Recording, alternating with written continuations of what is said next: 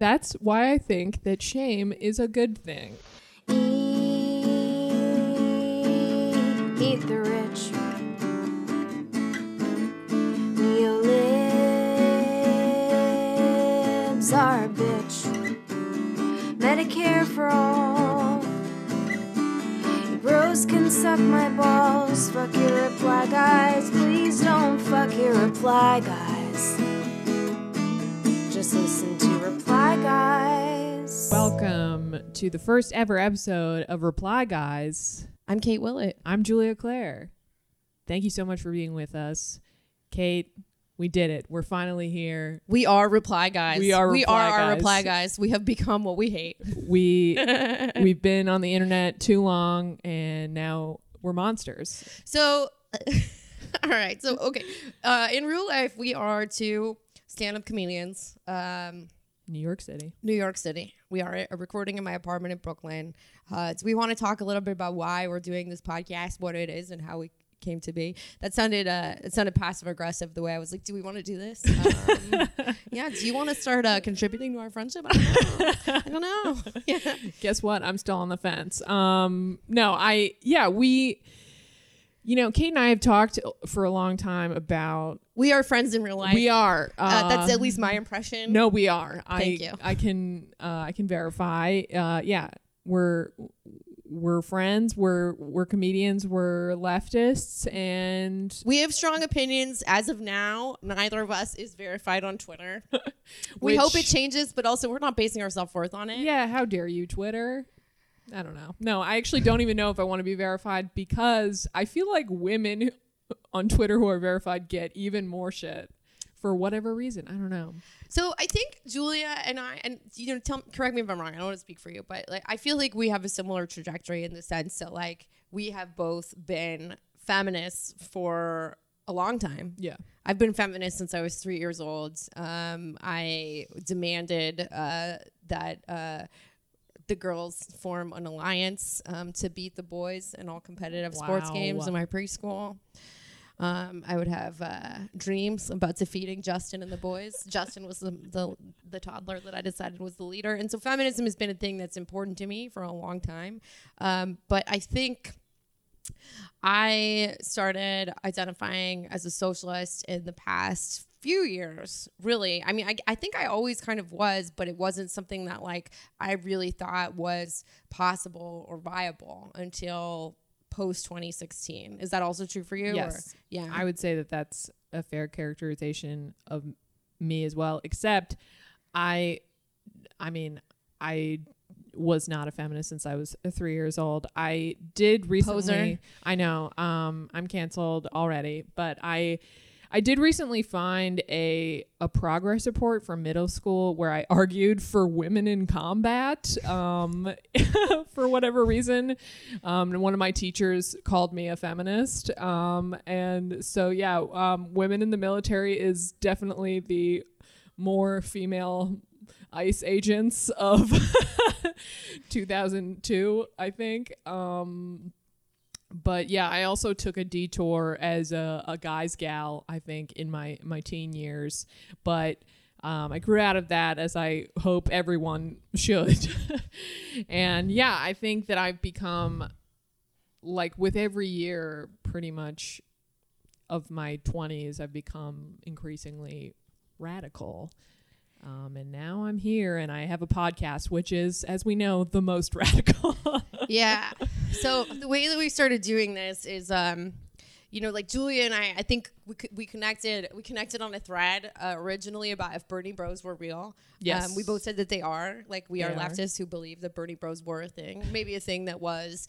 Uh, like kind of purposefully talked about to nefarious ends in many cases. But it was used as a cudgel. yeah, but so we were, but you know, like we we are extremely online ladies with opinions, and um, we first connected in a Facebook thread about that, and then I think. Um, yeah, we we've been making fun of all male leftist podcasts for a long time. I actually think we only know one all male leftist podcast for real, and we are friends with them. Yeah. Uh, they they helped us get the equipment for this. Yeah, thank you. I- I mean, they recommended it. We look, bought it with our own hard-earned feminist know, capitalist money. did we sell out immediately? Yes, and we will continue to do that for the duration of this podcast. Did we ask the patriarchy nicely for a favor? We did. guess what we did? Yeah. Um, yeah, But uh, they're very nice.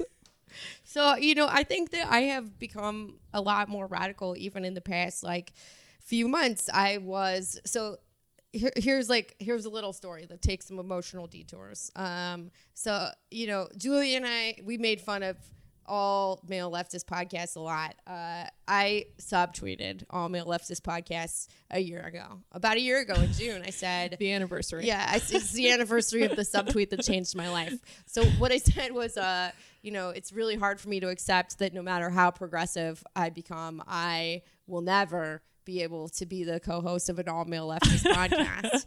Um, so a co-host of an all-male leftist podcast that I will not name, he got mad about this. Um, we had a Twitter fight. Uh, and then uh, I started dating a different co-host of that same all male leftist podcast, and The ultimate act of feminist rebellion. yeah, yeah, it was a little sassy, it was a little flirty, uh, and we, and then we fell in love, and then we argued about um, socialism and feminism for six months in a way that was uh, usually productive, but sometimes hard. And one of the last arguments that we had was about uh, Medicare for all. If Warren's plan would be enough, like if she wanted there to be some private insurance. We had a, a big argument about this. And I think at that time, I was like, ah, maybe there's a place for private insurance somewhere.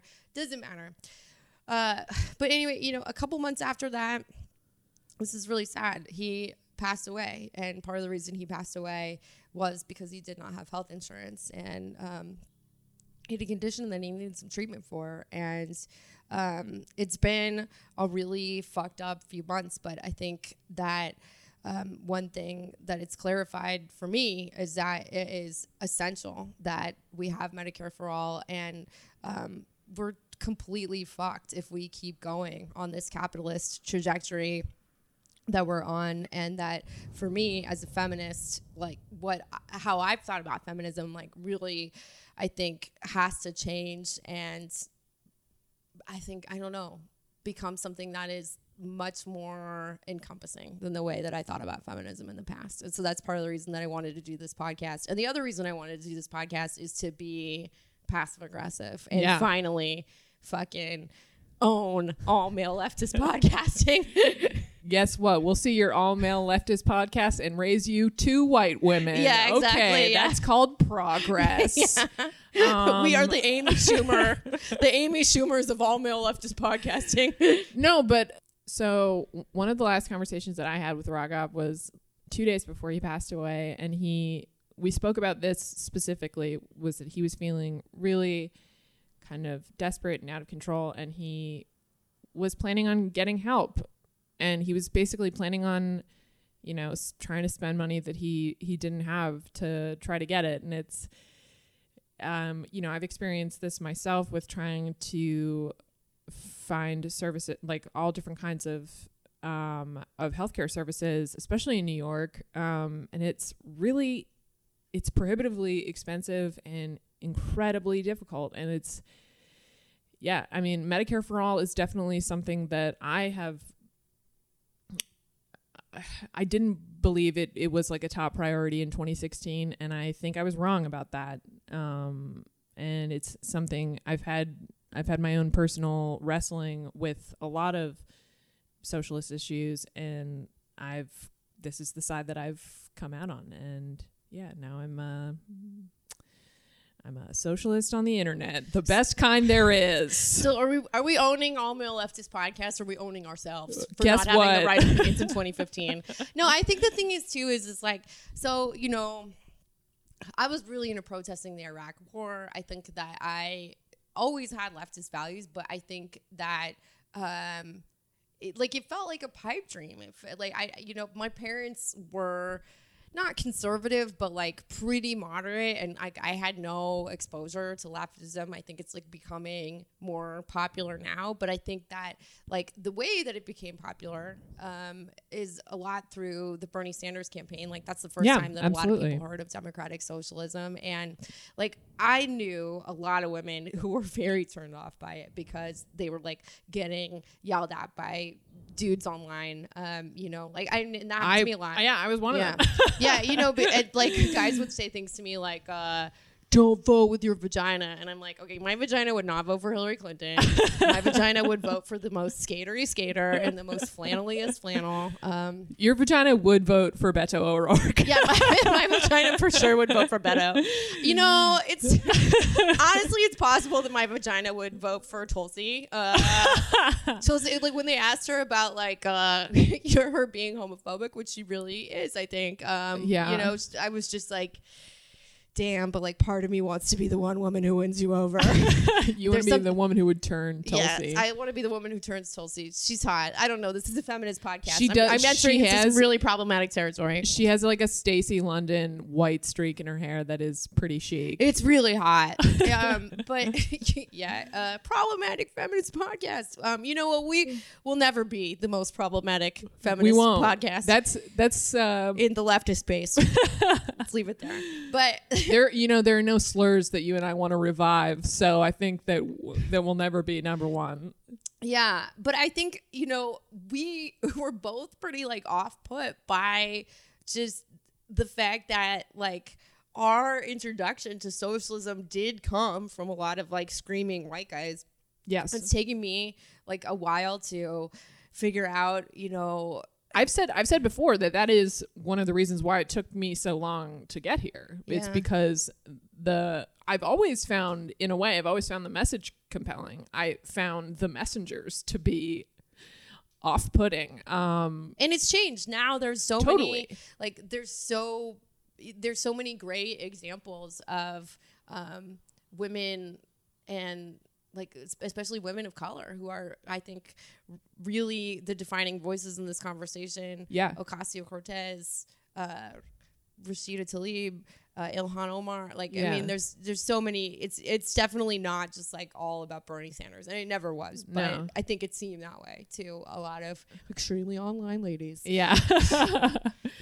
yeah, no, it's I I think that and and I also think that to their credit, a lot of men in the leftist space have taken taken that criticism in stride and made space for uh for women and people of color and I think that that rocks. So credit where credit is due. Yeah, but like, you know, we can like still like I mean, you know, we are friends with a lot of like very amazing uh socialist men who are also feminists and you know, they mostly have great opinions. Um but uh it doesn't mean that we can't still try to own them sometimes. Look, this podcast is about dunking on all male left and again not really uh, not really all men, just like like six of them that we all know. male leftist love. podcast of which it's a very it's a very niche group Yeah. um no we we just basically the two of us wanted there to be room in this conversation for different voices. And i think when you have more people in the room talking about particular issues you get to a better place overall. And I think also like for a lot of feminists, um, like I think that I think that there is I think a lot of feminists right now, like even feminists who have maybe identified as liberal or not thought very much about politics in the past, are kind of coming to a place where there is a lot more consciousness not just uh, like of all types of intersectionality but like particularly um i think in the past like few years people are realizing that class needs to be part of intersectional feminism I was yeah, I was gonna say that that um you know intersectionality has been been something that's kind of uh it's a topic in the public sphere sphere and it has been for a while, but I I agree with you that I think that the class element to that has been kind of underserved for a while now, and I think it's finally and I include myself in this. Fi- like I can, I absolutely consider it a, p- a pillar of of what I think intersectional feminism should be. Um, but you know, I'm also a white lady, so I don't know. Uh, Yeah. What's really important is that um, I am finally going to win the debate about socialism or feminism with my deceased partner. I am, yeah, here I am winning. winning this argument against Kate's dead boyfriend. Yes. Uh, in a pod, in podcast in form. podcast form, which is how he would have wanted it. Um, Exactly. Um, we yeah. love you and we miss you. Love you, Raga. Let's do socialism together. Yeah. Okay. The first Democratic primary debates were this week, and we were introduced to our new personal queen, uh, Marianne Williamson. no, that is wrong. I was not introduced to Marianne. I've been a Marianne fan for years.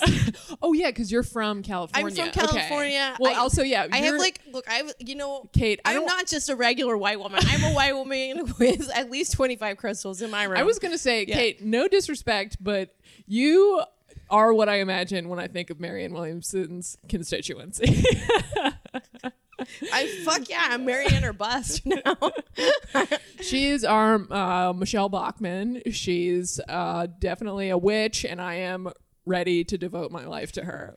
so okay, I, I gotta say, and you know, I'm sure we'll return to this topic. I am voting for Bernie Sanders uh, for many reasons, but there there is another world where I am actually supporting Marianne, and you know, like.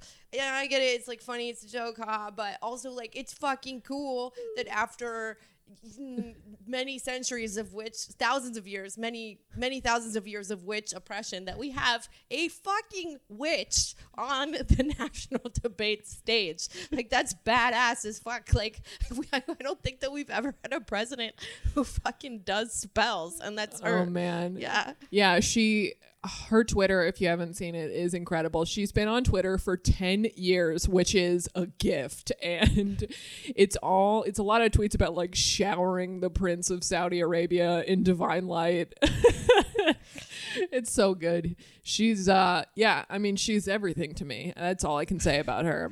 I mean, the thing is, is like a lot of the stuff that she's saying sounds super nutty. Like she's talking about how we need to bring love back into politics, which, yeah. like, she she came out hard against plans. yeah, she said Donald Trump will not be defeated by plans. I feel like Marianne says a lot of stuff that I do believe, but I feel I feel shame when someone else articulates it in public. you know, I'm just like, we don't fucking talk about the crystal shit on TV. That's why I think that shame is a good thing.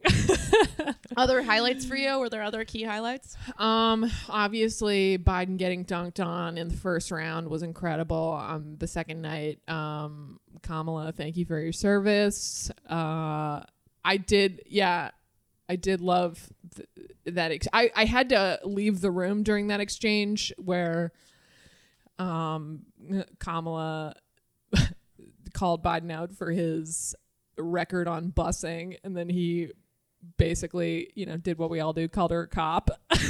and I had to leave the room for that exchange because I, I get uh, confrontation is, uh, you know, I'm I'm very repressed and it upsets me. Um, but yeah, no, it was a great it was a great moment. I do I think I think Marianne talking about the moon was a top a top three for me. Uh, I also really enjoyed the clip where she talked about defeating Donald Trump. Uh, let's play that clip right now. Sorry we haven't talked more tonight about how we're going to beat Donald Trump. I have an idea about Donald Trump. Donald Trump is not going to be beaten just by insider politics talk. He's not going to be beaten just by somebody who has plans. He's going to be beaten by somebody who has an idea what this man has done. This man has reached into the psyche of the American people and he has harnessed fear for political purposes. So, Mr. President, if you're listening, I want you to hear me, please. You have harnessed fear for political purposes, and only love can cast that out. So, I, sir, I have a feeling you know what you're doing. I'm going to harness love for political purposes. I will meet you on that field, and, sir, love will win. Ms. Williamson, thank you. Incredible. Yeah, I mean, there's part of me that like really does want to vote for Marianne because I feel like none of the other people uh, in this debate prepared with an ayahuasca ceremony. I mean, yeah, she is definitely. Uh, This is fucking full on sorceress shit. yeah, um, harnessing love, She wants to do an exorcism on him. divine light. I think she also.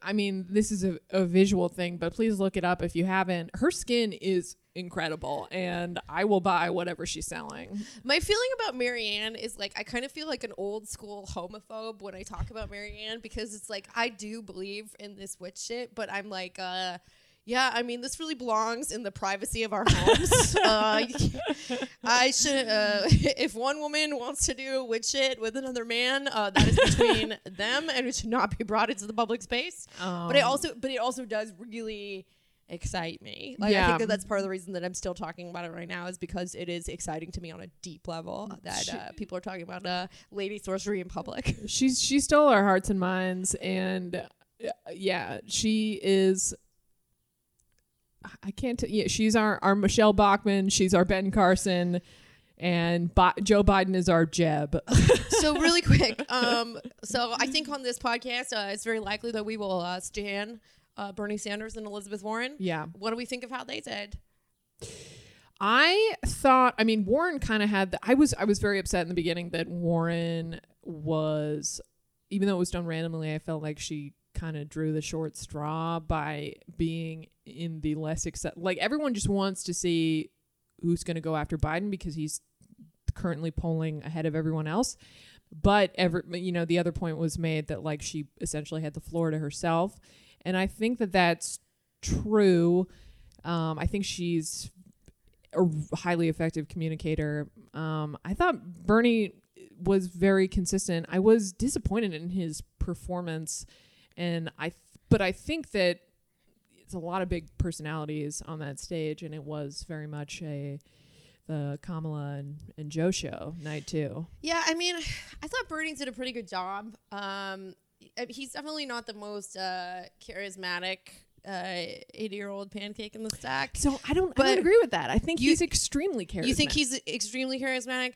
He, he is in his own way. I yeah. I mean, this is this is really a longer debate. I I've come around to Bernie Sanders. I used to hate Bernie Sanders. I, know. used to really like it bothered me that he yelled. I thought it just really rubbed me the wrong way. Uh, there was a period after Raga passed away when I was uh, getting high and reading Jacobin a lot, and then I watched the Fox News debate or the Fox News town hall, and I truly fell in love with Bernie Sanders. Wow. And then right after that, I read like this political piece from 2015, like before Bernie had any traction, and it was meant to be this fucking takedown, but it was like this takedown of this like unknown person. So it was talking about how he stole electricity uh, from his neighbors when he was like in his 30s, so he wouldn't have to pay the utilities. And I actually thought that was really hot. I was like, would I fuck Bernie Sanders? Uh, yes, Like, you was- absolutely would. no, I think I would have fucked young Bernie Sanders. But anyway, like, um, yeah, I, I don't know. I thought you know, I don't think that he came off that well, but I yeah, I, I love what he said. Um, I was disappointed in his answer about abortion. Um,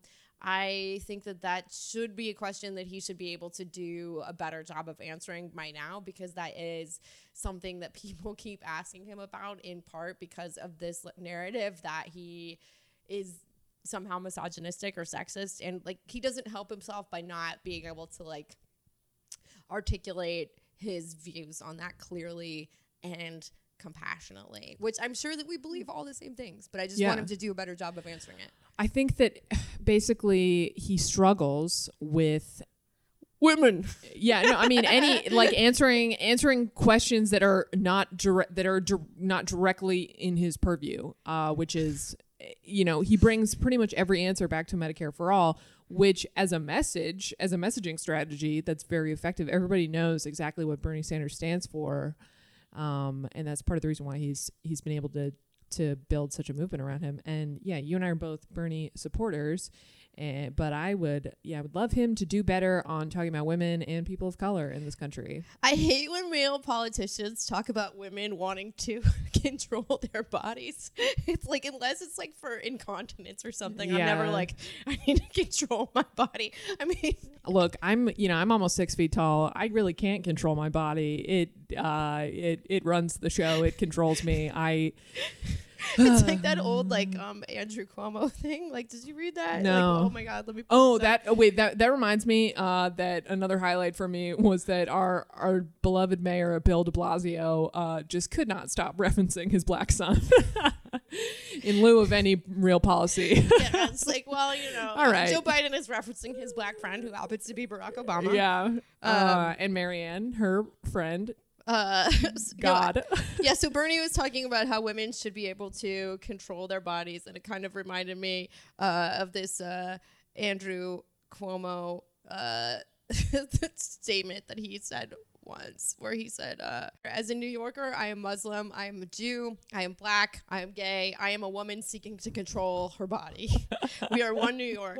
I mean, it's problematic on many levels, but I just That's that's our Andrew Cuomo. it's just like the fact that the fact that whether people should be legislating women's bodies is even up for debate. Like it's Yeah. just a there's so much sexism to even get there. You know, part of me would really like to hear someone like Bernie just acknowledge like it is so messed up that we are even talking about this. I think that that's the right move for his answer. And then, you know, maybe like I don't think that there is like a super, super, super clear answer to what happens um, if abortion becomes completely illegal, which it already is in many In places. many states, I mean, it's, going to be a real patchwork solution, um, and it's and I think we should do a whole episode about it. But you know, I definitely like. I think at the minimum, um, I, I would like to hear some additional empathy. Yeah. I also I I really one of the things that really confuses me about him is that he is kind of tiptoes around or is very hesitant about some of the structural some of the structures in- our government like the filibuster. And like he's hesitant to blow up the filibuster. He does not he openly opposes court packing um, and he's hesitant on abolishing the electoral college. And i think as a populist that's a very confusing stance to have because those three measures are meant to kind of return representation to the people um so that that's always something that i don't i'm not really clear on why where his opposition to the or hesitancy about those things comes from I think that Bernie thinks somewhat optimistically that it is possible to return those institutions to something that does reflect the will of the people. But I think that he's being a little Marianne Williamson about it. like, and it, I it's think such I- a fucking long road there. You know, i know but i think if you're like the blow up the system candidate it's a no-brainer Just like Bernie, remember when you stole electricity from your neighbors and you were a real rebel? Remember how hot that Mm, That's- was? we want you to do that. Ending the filibuster. Imagine your neighbor is Mitch McConnell. Um, okay. Two pretty s- substantial Supreme Court decisions were made this week. Um, one of them was involving partisan gerrymandering, and the other one was about the 2020 census question about citizenship.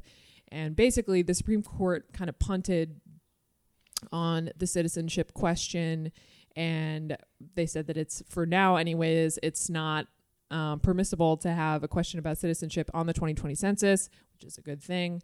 Um, And now for the really fucked up one. uh, yeah, the partisan gerrymandering case didn't go didn't go that way. It was a five to four decision, of course. Uh, and this is really one where we can truly see the impact of Kavanaugh because I think that for a long time, liberals at least were very hopeful that Kennedy, if he were still seated, uh, would uh, potentially rule with uh, the liberal side of the court. as he had as he had done. sometimes, as he had, had yeah, done sometimes. but in yeah, yeah, I mean But this is certainly like- certainly not a, a reliable uh, swing vote, but definitely on some of the big ones. Uh, And we have seen like partisan gerrymandering struck down um, in in some lower courts. Lower courts. Uh, I think. Oh man. let's back up a little bit. If you're not super familiar with gerrymandering, it's essential or partisan gerrymandering. It's essentially when, um, when the legislature goes one way or another politically after an election,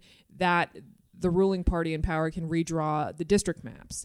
And gerrymandering is intentionally drawing the districts to favor your political party. And they do that through spreading and packing, which is spreading being spreading out the people that they want, whose votes they want to dilute, or packing to concentrate the votes of people who they want to kind of sequester to one, just one district. Um, and it's been done all over the country. It's been done by Democrats and Republicans, but it's been done more by Republicans, and they've benefited way more from it um, in the past however many decades. But basically, the decision was it was a five to four decision. Uh, John Roberts wrote the opinion, and um, I believe Elena Kagan wrote the dissent.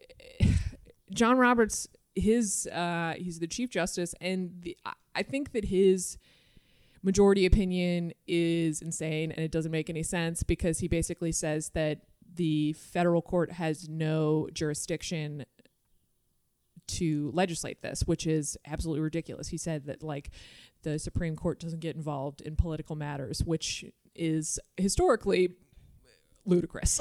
and some of the previous decisions about ger- gerrymandering have, I think, for the most part, fallen on the side of like, you know, either all partisan gerrymandering is okay or some partisan gerrymandering gerrymandering is okay. It's like like you know, basically doing it in moderation, but that you shouldn't be able to uh, completely just pick your own voters. So basically, it's in in light of this ruling. I mean, this it's really hard to overstate how impactful this ruling is going to be because it essentially gives Republicans the green light to gerrymander the hell out of whatever districts they want because they know that it won't be it can't make it to the Supreme Court again essentially. I mean, and, it, and to be fair, like it could also give Democrats that same opportunity, but Sure. it won't. I mean, like that's just Right. not the world that we live in because Republicans have mm-hmm. already been doing this power grab for so long. Right. And so what you're going to see at the state level now, but in democratic states mostly, California just uh, did it almost immediately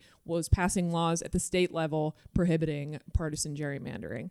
But the states most likely to adopt that are blue states. So it's It's a huge obstacle. It's Yeah. it's a really, really, really big obstacle, and you know, it's I mean it's it's just like another way that our system has become so- Anti-democratic. yeah, so Yeah. incredibly incredibly undemocratic. Um, yeah, between gerrymandering and the electoral college and the Senate, um, abolish the Senate. I will say that forever on this podcast. Yeah, this is like, yeah, no, totally. I mean, it, this is like if you were supposed to take a test of some kind, but that you personally got to write the questions Yeah. for the test. it's so unfair. It's Yeah. just it's just straight up like anti-democratic cheating, and I think it shows a lot that like it shows a lot about uh, how little even Republicans believe that their policies are popular. That they think that the only way to win is just to completely. Absolutely. Yeah. Absolutely. And, you know, voting rights have been under siege in so many different ways. Everything short of literacy tests from, you know, the 1950s, uh, pre the Voting Rights Act, you know, people have found themselves purged from the voter rolls. It's Georgia was the state where um, the state attorney general was running for governor against uh, Stacey Abrams, and the state attorney general is the one who dictates the voting laws. Um, yeah, the they believe clearly time and again that the only way to win is to cheat, and they're good at it, and that's why I think that Democrats should start cheating more.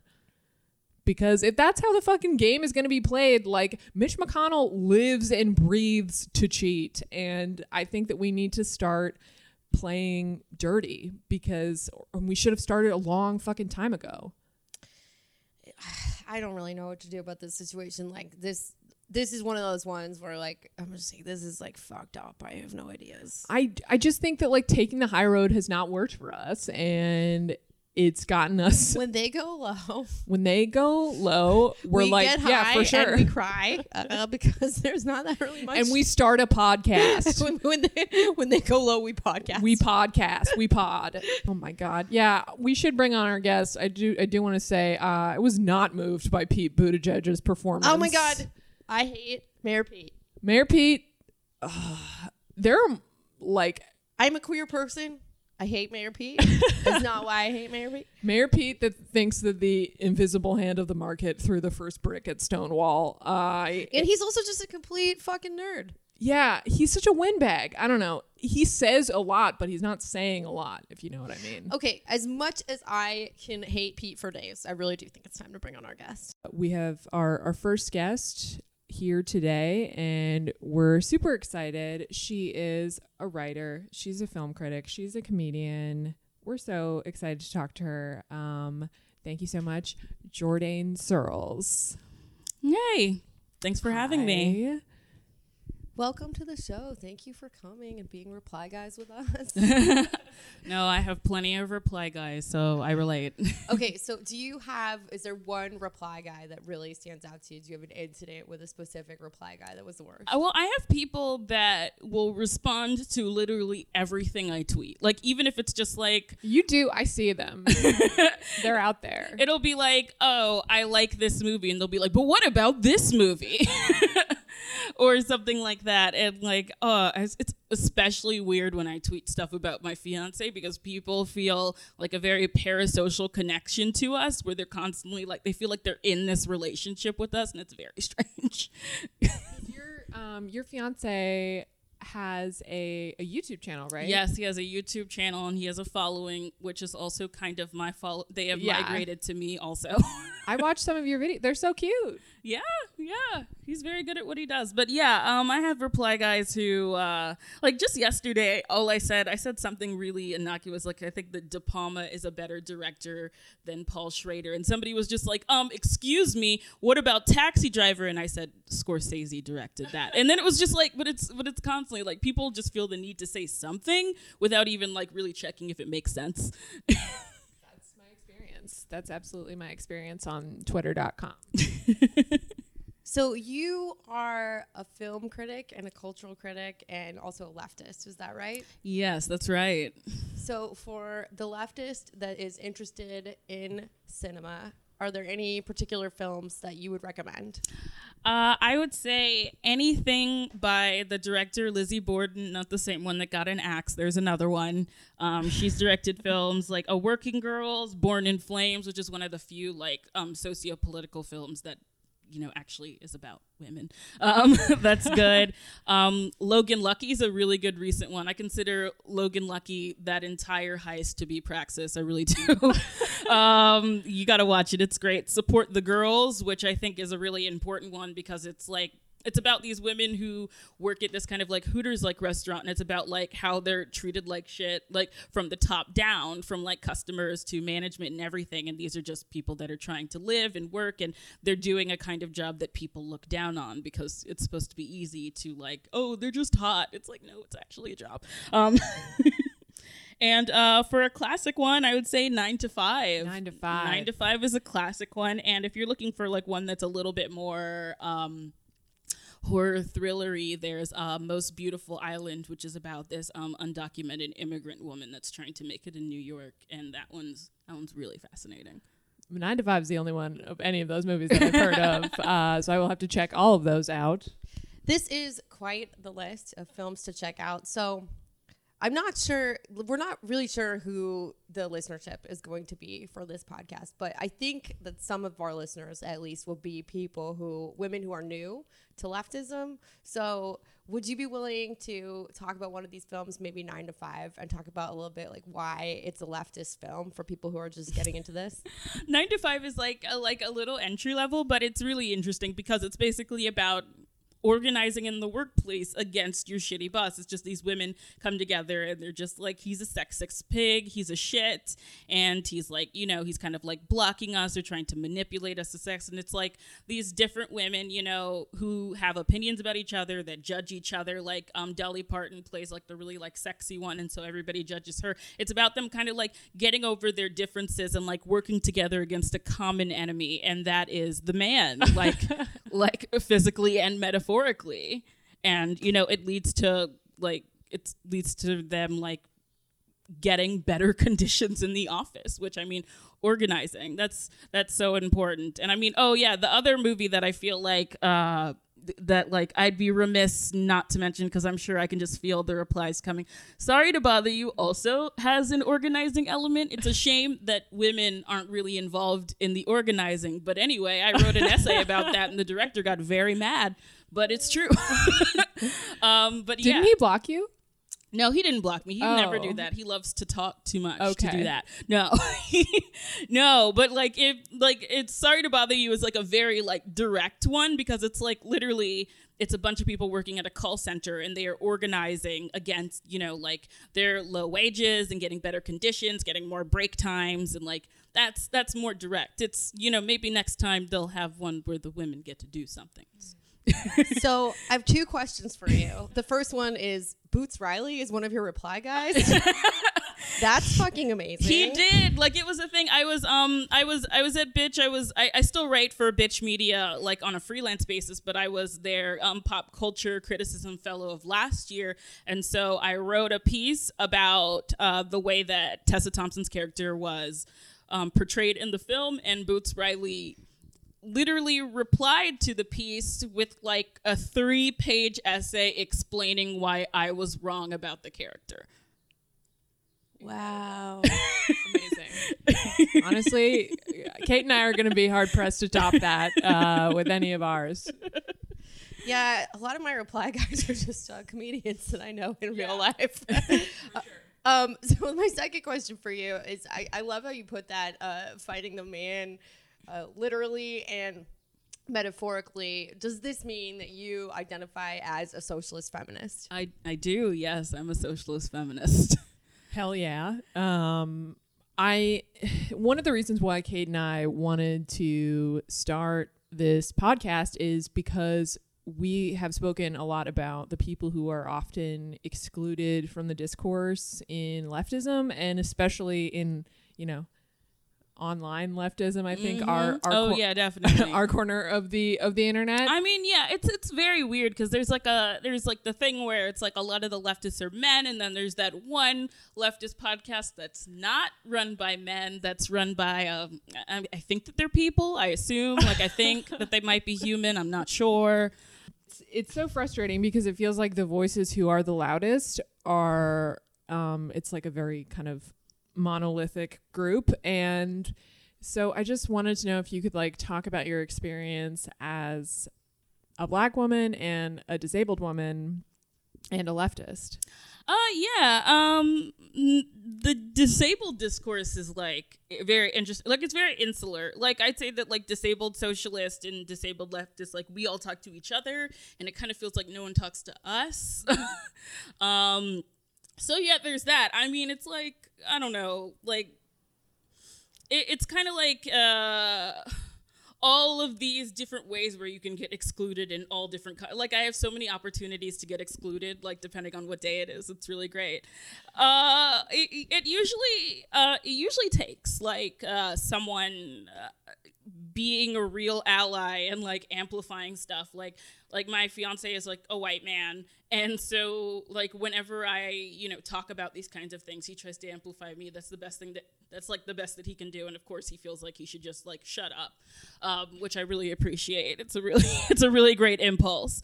But yeah it kind of comes with uh like like for example like janet mock is a really big deal. And janet mock i feel like made a lot of space for a lot of like trans people in media and especially trans people of color. It kind of takes like someone with a lot of clout to kind of like show up and just be like hey you have to like listen to other perspectives. Like you have to or the solidarity is not real. Like there's no there's no liberation if it's just white people. There's no liberation if it's like just men. So i mean it's either you know we work together or we don't make it. Like there's really no other option. Do you feel like the do you feel like leftism is as dominated by white dudes as it seems like it is online? Um, no, uh, I don't think so. I think that there's a lot of like grassroots organizing done by queer communities and black communities, queer black communities, and and so on and so on and so forth that just don't really get the play or the attention. And I do think that there is this this obsession with like being right online and like dunking on each other online and also kind of like everyone in terms of media kind of like circling the same stories and the same things like a hawk where it's like there are organizers on the ground for everything. Like when people were talking about the the heartbeat bill it's like there are organizers on the ground that are addressing this. Like it's just like uh, instead of it takes i think you have to have an interest in either like going down there and trying to figure out what's going on. Like I notice this a lot with like stuff that happens in Georgia because that's where I'm from and I care a lot about that community. And I was, you know, I was there like their my hometown Augusta's like first Pride parade, which was like only like a like less than a decade ago that we had our first one. Wow. Um, and that took organizing that took planning that took people on the ground trying to make it t- trying to make a difference so i think in general, there needs to be more attention paid to grassroots organizing and like actually people that are protesting that are putting their bodies on the line for this work. And I just feel like we don't talk about them enough or pay attention to them enough. And they're there and they don't want credit. Yeah. Like they just want the work to be done. I worked a lot uh, recently in the Housing Justice for All Coalition, uh, working with DSA and different members of the coalition who uh, different groups to get all of the rent control bills passed. We got eight of nine uh, passed, and it was you know a huge victory. But the thing about that is the people who have been doing that work for the longest are you know not even DSA at, at all. It's communities of of like communities of color uh, have been fighting for tenants for decades and um, the work is thankless, uh, and I I think one of the things that really made me appreciative about the people in DSA is that that is brought up at every single meeting. Basically, is that we were not here first, and you know we need to give deference where deference is due. Yeah. Yeah, I think that there definitely is a stereotype among a lot of people that like socialism is just something that is for white bros or people who think about economic justice a lot are just like, you know, white guys Which in their 20s. Like and I, I think that that's not true, but I do think that like Twitter is a toxic place that has really amplified that perception. and that maybe yeah, I don't know. To me, it feels like there's a really big difference between the people who are talking a lot on the internet and the people who are like actually doing stuff in real life. Right. I mean, and sometimes there's overlap, but it's important to pay attention to like you know, like I I always tell, I can always tell like there are a lot of leftists online that like for example, I keep on coming back to this cuz I'm from the south who like kind of talk about the south like it's just like a lost cause. And that I feel like should be an indication of maybe this is not a person that you should be listening to because this is a person that thinks that people from the South aren't people. like, yeah. so like, uh, yeah, I think that there's a lot of like in terms of the creation of the. There was an I was gonna write an essay. It was gonna be like right after the election. It was one of the first big things that I pitched. It was gonna be at a. Uh, uh, I can't remember the publication, but uh, they rejected it. But it was an essay about how um, I was so aggravated with um, snarky progressivism. And it was funny because I pitched it before the election results. And then once Hillary lost, I feel like everyone felt bad and like felt like it would be weird to publish a thing where I was like finger wagging at other leftists because everyone was in mourning. But I do think that it was just like it just became this thing where everybody was just being shitty. Yeah. and totally. I wanted to talk about it and like it just, you know, it didn't work out. But um I still think that the shittiness is still there. yeah. So what are some things that people don't understand about leftism in the South or things to get excited about it that our listeners may not be aware of yet? Well, it's like I think there's less. I, I, don't know. Like I didn't really get into like media, internet culture until I moved here. When I lived in Georgia, I would like do things like I'd be in women's studies club or whatever, but I never talked about it online. The only reason why I do now is because I just know a lot of other people that do. I think there's a lot of work going on in the South that's a lot quieter than the work up here. And I don't know why that is. Like I don't know why I'm online more, but like I I had a Twitter account when I was in Georgia, never used it. Like, and now I use it all the time here. And I wonder if it's just this like sense of isolation that we're all in these like big cities, but we're not hanging out with each other. Um, in a sense, and I think in the South, it's like it's a little bit more community based, and it's a little bit more like, here's a flyer. Yeah.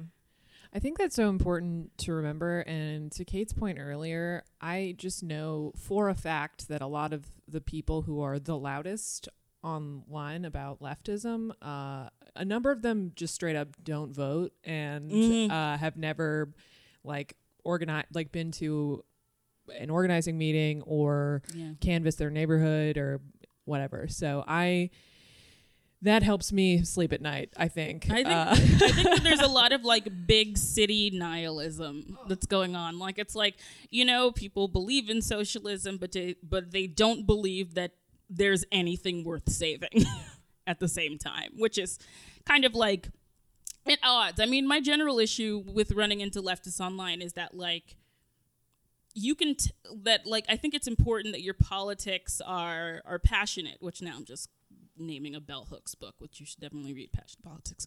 Um, but I think that it should be it should be passionate, and I think that it should be rooted in a desire for everyone to be okay and to be taken care of, because like that's like this idea, like like I tweeted, I think just the other day that um, I have a master's in writing and I can't get an editorial writing job, and a lot of a lot of the responses were nice. They were just like, "Oh yeah, girl, like we get it."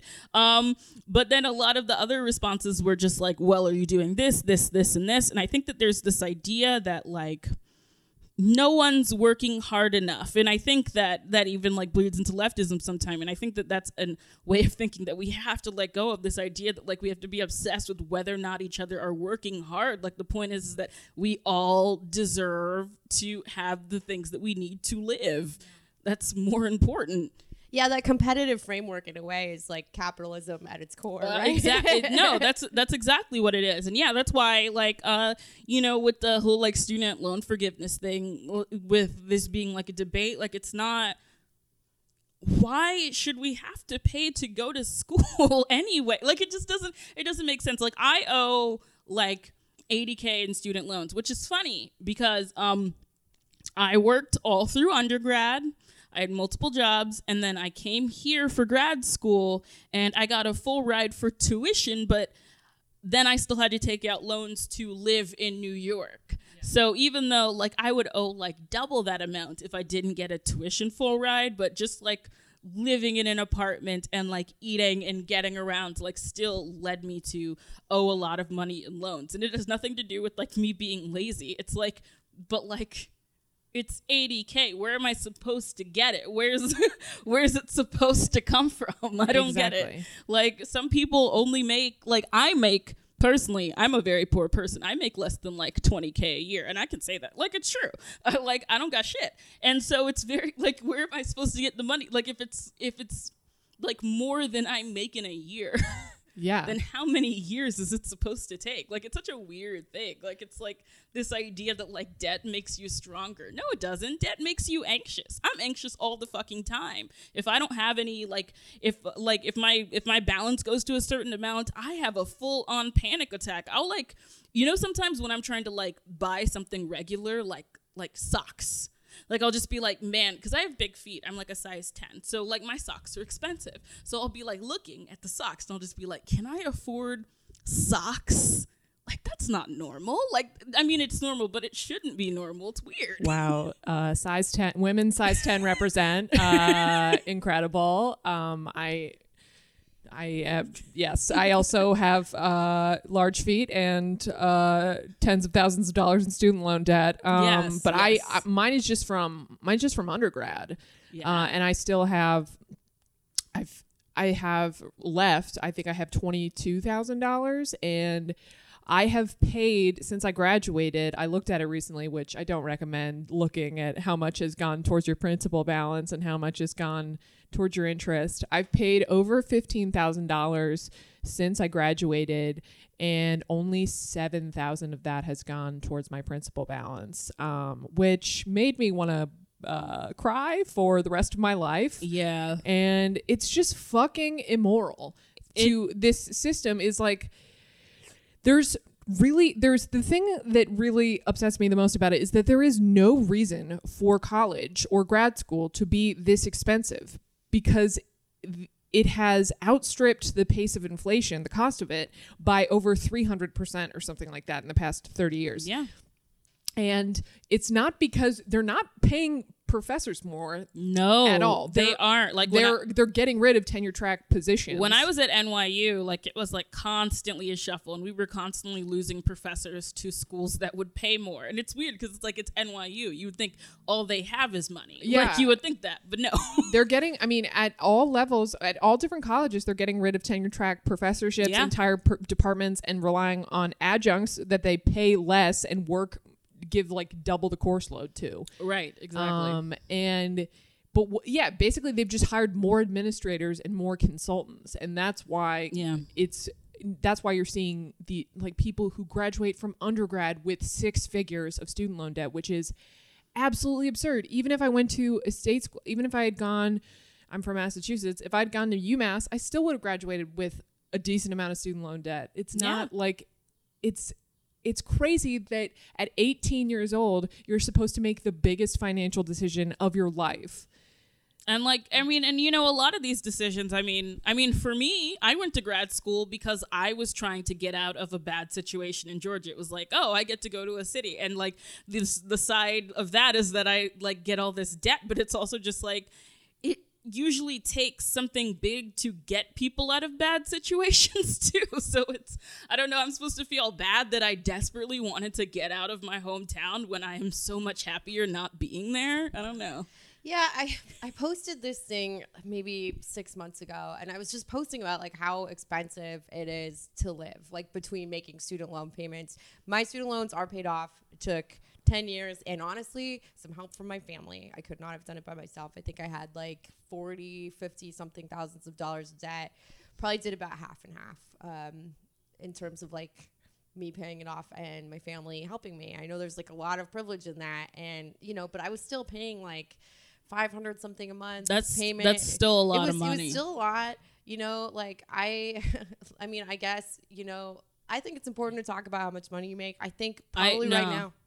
I think right now between like comedy and a day job I have, I'm probably making in like the high 40s. Mm. Um, that means that I don't qualify for any health insurance subsidies. So that means that if I want like any kind of health insurance at all, it's like 400 something dollars a month. And like, you know, I just feel like between like all of these expenses that people in their 20s and 30s have, you know, like health insurance, um, if you're a freelancer, as many of our friends are, or, you know, even if you're paying through it for your work, like student loan payments, housing costs, you know, like I live in an apartment in Brooklyn. It's great. We're recording here right now. I live with three roommates. Like my rent is still like about a thousand dollars a month. Like it sucks. And, you know, so I was posting about this online and this comedian that I know that I, I do think that her heart is in the right places. Like you can do it. You can save money. Oh like my you can, God. you know, and she's like, I, you know, I lived with so many roommates and like, you know, I, I scrimped and saved and I like put away this money and like now I have a house and like, you know, I paid off my student loans. It's and just it's like,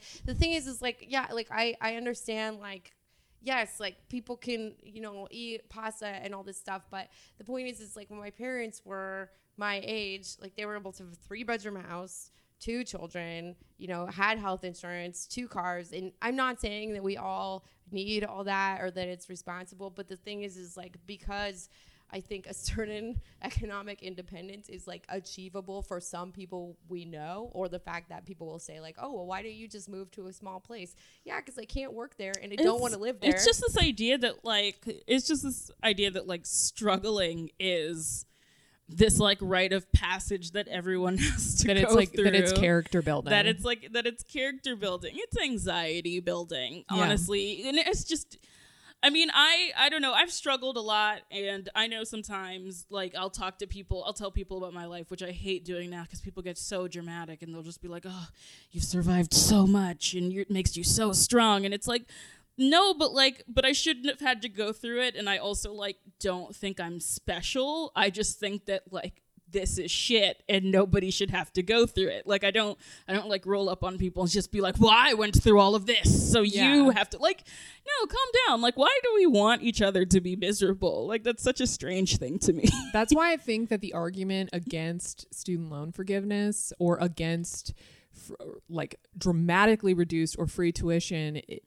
it always sounds like that. It's like, well, I had to suffer, so you do too. In what world do should human beings be treating each other like that? Like, yeah. if you have like eh, i just think of it as like parents and children i don't know you like most parents want their kids to struggle less than they did and that's how i feel about everyone who comes out like i don't want i, I would never want Yeah, no, I like don't want anyone Gen to Z struggle. to have so much more student loan. They're already so sad, so Yeah, they can't. they're so upset all the time.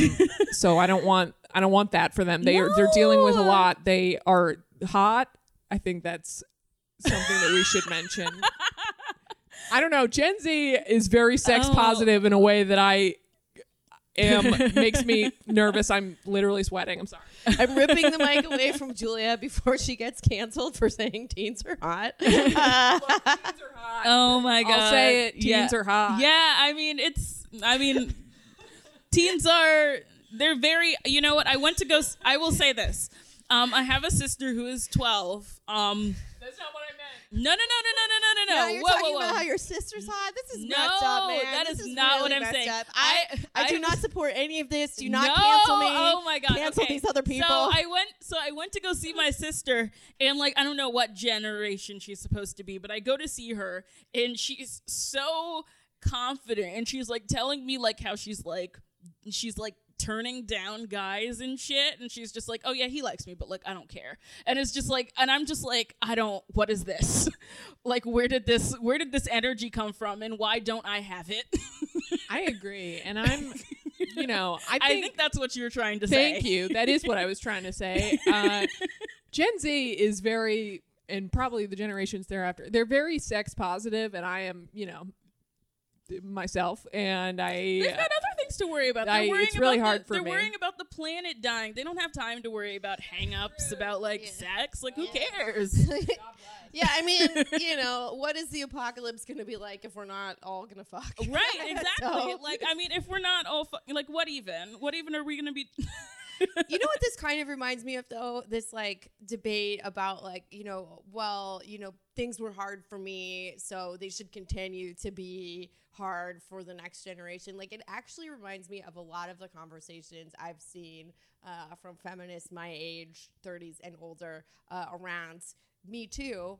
Um, like especially when some of the kind of more I don't know. Maybe, I, I hate the term gray area, but you know, some some situations came out that that maybe it's not like what we're used to thinking about as wrong. Maybe it's not not like cut and dry situations. Situations that involve a lot of nuances of communication and like you know Aziz, for example. Like I would see people online being like, "Oh, you know, well, like this is just how sex is," and I, you know, and that's what I thought when I read it. Like I wasn't like defending it, but I was like, "Wow, this reminds me of a lot of the Well, I think that, I that- had in my 20s. I think that there's a I think that there's a divide because I know that there are a lot of things that like like I've uh, I've of course like dealt with like actual sexual assault, but then you know there's the other things that is just like this is uncomfortable. I don't like this, but I can't say that I don't like this, and I don't know why I don't like this, and I don't know how to communicate with this person that I'm doing it with, and like I think that the Aziz thing was a lot of that. Like it's just like he's not.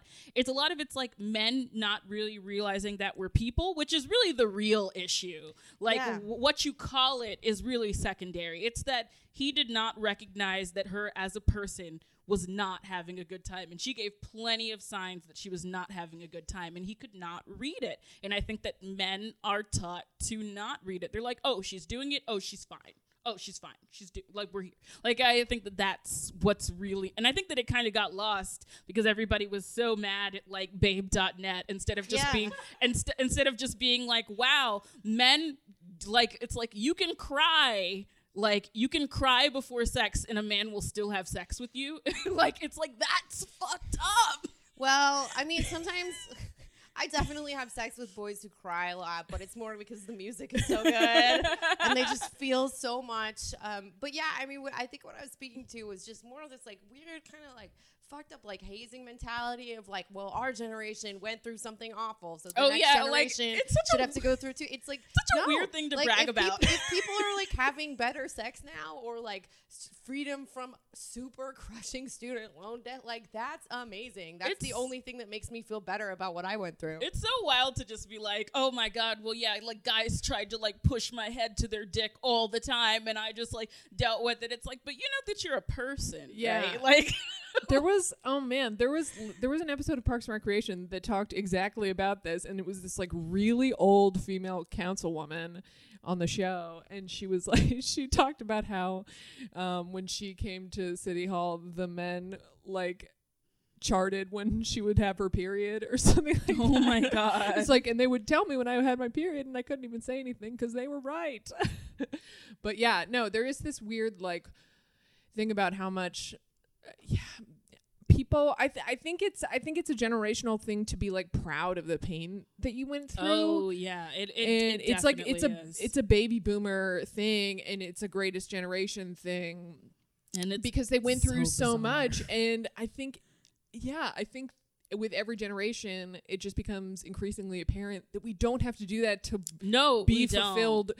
Fulfilled whole people No. I remember I was talking to a relative um, about being assaulted, and I remember she was just like, "Oh yeah, me too," and I was just like, "Cool," but like I could use comfort right now. Like we don't, like you don't have to be like, "Oh yeah, this happened to me too." It's like this weird thing where it's like, "Oh yeah, I got like I got like blown up in Nam," and like it's just like we don't have to talk about sex like that. It's weird. it's just like, oh yeah, we've all been a, cool. Join the cl- like we're all just gonna like it's okay to want it's okay to want everyone's lives it's, to be good. It's okay to like not want people to feel pain. Like Yeah. I personally, I mean, unless people, unless the person sucks, I generally don't want anyone to feel pain. If they suck, I don't really care. Um, no i would describe losing my virginity as my personal vietnam but um that's really that's just me I lost my virginity to a guy who was much older than me and bought me juice boxes. It's weird. It's all weird. I lost my virginity to my high school drug dealer. Uh, he, he was in ju- he was in he was in uh, junior college, um, which was I think like thirty dollars a semester at that time. So you know, s- she's creating more more opportunities for him. I think he repl- he, he repairs appliances now, and uh, yeah, I told my mom about it because she was like one of those like cool moms that was like, oh, you know, like tell me everything. And I did. I told her that I had lost my virginity. I think I was like 16, and uh, you know, she asked me if he like took me on a date first, and um, I. Uh, I told her, yeah, he did. He took me to Marie Callender's, and she was fucking appalled. I was in so much trouble, not for, um, not for having sex, but for having sex with a guy who would take me to Oh Marie no, Callender's. no, you deserve better. I had a Yeah. guy take me to take me to CiCi's Pizza once, which I don't know if you know what that is. It's just like this. i like, sure do It's it's a pizza buffet chain, and he took me there, and then he tried to get me to suck his dick, and I was just like, wow, wow. But like, like take me to like a place that has like napkins. yeah that's like, that's not a CiCi's like a pizza move i'll reusable say it. napkin. i've actually i've never been there but i know enough to know No, it's like where you take kids that you Yeah. hate. Like it's like, oh, I have to take my kids for the weekend. I guess I'm taking them for CiCi's Pizza. so it's like, what does this prove, really? Like at the end of the day, you know, we're all leftists until someone's trying to fuck us. Oh, yeah. and So- that's where the capitalism comes in. Oh yeah, no, Um, totally. I think that we are out of time. I really, um, this was an amazing first interview. Thank you so much for coming on Reply Guys. Um, I think that uh, as far as like uh, Reply Guy of the Week, uh, I think Boots Riley is the best Reply Guy of the Week that we're probably gonna have for a long Oh time. Oh God. So thank you so much, Jourdain. Oh Thank yeah. you so much, Jourdain Boots. We know you're gonna listen to the show, so uh, Jezebel did a write up of it, and it was wild. yeah, and uh, pour pour one out for Babe.net. Uh, thank you so much, Jourdain. This rocked. Thank you so much for listening to Reply Guys. The show is hosted by Kate Willett and me, Julia Claire. Our producer is Genevieve Garrity. Our theme song was performed by Emily Fremgen, who wrote the song with our own Kate Willett. Our artwork is by Adrian Lubell. If you want to find us on Twitter, we're at Kate Willett with two L's and two T's, and I'm at O Julia Tweets, O H Julia Tweets. And Twitter is where you can also find our reply guys. They're always there. Bernie, take us out. As I went walking that ribbon of highway, I saw above me that endless skyway. I saw below me that golden valley. This land was made for you and me. This land is yours.